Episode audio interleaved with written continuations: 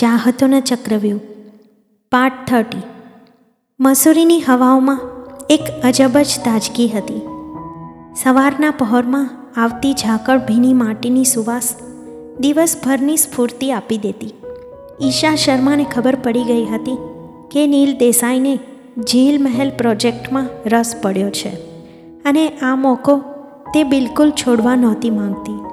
તે જાણતી હતી કે નીલના અનુભવ અને સમજણ તેને આ પ્રોજેક્ટમાં ખૂબ કામમાં લાગવાના હતા. તેથી જ તેણે નીલને સજેશન આપ્યું અને રિક્વેસ્ટ પણ કરી કે તે એકવાર મસૂરીના દરેક કુદરતી સ્થળોની મુલાકાત લે, જેથી તેના ચિત્રોમાં વધુમાં વધુ નિખાર આવી શકે. આજકાલ કોમ્પ્યુટરની મદદથી કલર કોમ્બિનેશન વગેરે ખૂબ સરળ રીતે કરી શકાતું. પરંતુ તે કેટલી હદે રિયાલિસ્ટિક લાગે, તે તો કોઈ અનુભવી આંખો જ નક્કી કરી શકે એમ હતું.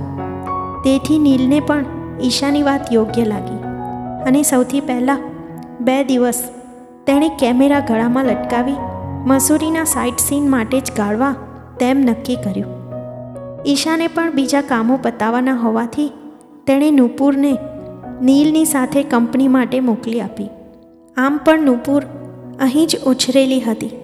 તેથી તેને એવા સ્થળોની પણ જાણકારી હતી, જે નવા વ્યક્તિઓ માટે અશક્ય હતું. બીજા દિવસે વહેલી સવારે નીલના હોટેલ રૂમનો ફોન રણક્યો. સામે છેડે નૂપુરનો મધ મીઠો અવાજ સંભળાયો. હલો, નીલ. નુપુર બોલું છું. તમે તૈયાર છો ને? હું દસ મિનિટમાં તમને પિકઅપ કરવા આવું છું. અરે અરે, મિસ નૂપુર. તમે તો ખૂબ ઉતાવળમાં લાગો છો. તમને નથી લાગતું કે હજી ખૂબ વહેલું છે? બગાસા ખાતા ખાતા નીલ કંટાળાથી બોલ્યો. પરંતુ નુપુરે તેની વાત પકડી રાખી. અરે, મસૂરીમાં ઉગતા સૂરજને ના જોયો? તો બીજું તમે કશું ના જોયું? આ બે દિવસ તમે મારા છો. એટલે કે આ બે દિવસ હું તમારી ગાઈડ છું. અને જો તમારે મારી વાત ના માનવી હોય તો ના ના ના, મિસ નુપુર, નીલ તરત જ બોલ્યો. હું એવી ખોટી હિંમત નહીં કરું. પાંચ મિનિટમાં જ બંદો તૈયાર થઈ નીચે રિસેપ્શન પર હાજર થઈ જશે અને હસતા હસતા ફોન ડિસ્કનેક્ટ કરી ઝડપથી બાથરૂમમાં ઘૂસી ગયો.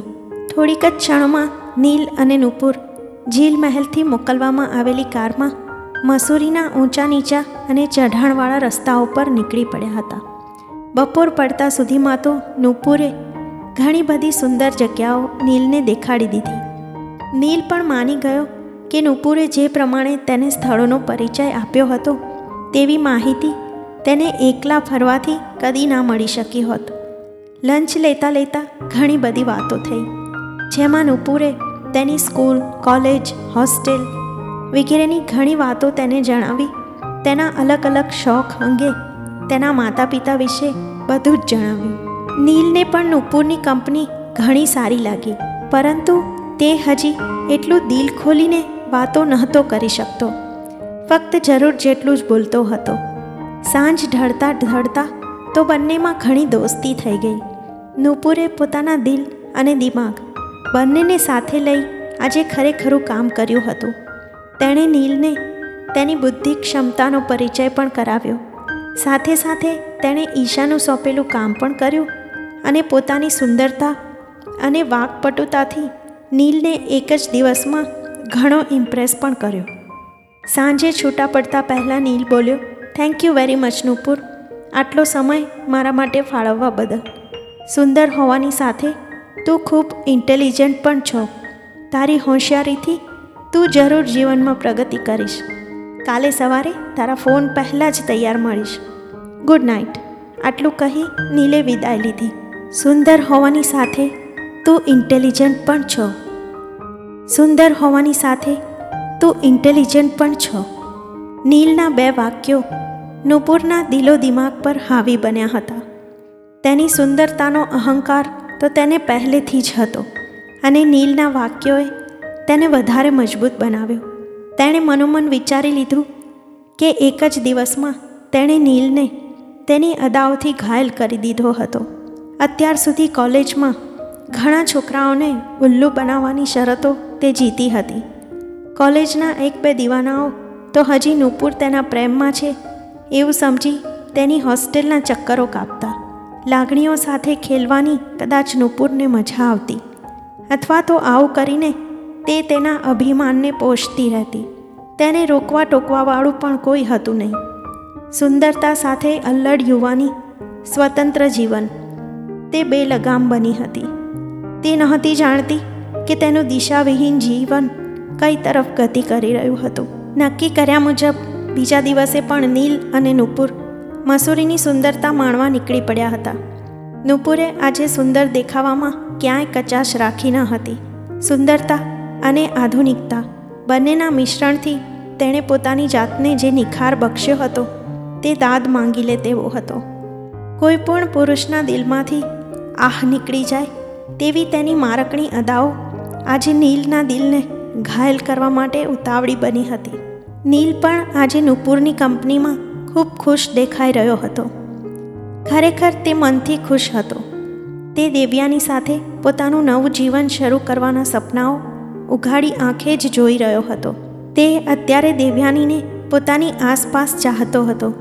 પણ તે શક્ય ન હતું અને દેવ્યાનીની કમી તે નુપુરની કંપની દ્વારા પૂરી કરી રહ્યો હતો.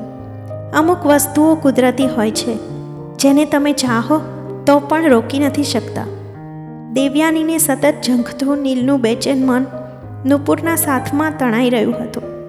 નીલની પ્રશંસાભરી વાતો, તેના હાવભાવ, બધું જ નુપુરને એક પોઝિટિવ રિસ્પોન્સ આપી રહ્યા હતા. તેનાથી ઓછું હોય તેમ નીલ આવેશમાં આવી ઈશાના પ્રોજેક્ટ બાદ નુપુરને મુંબઈ આવી કામ કરવાની ઓફર પણ આપી ચૂક્યો હતો. નુપુરને હવે કોઈ વધારે સાબિતીની જરૂર ન હતી કે નીલ તેના તરફ આકર્ષાઈ ચૂક્યો છે.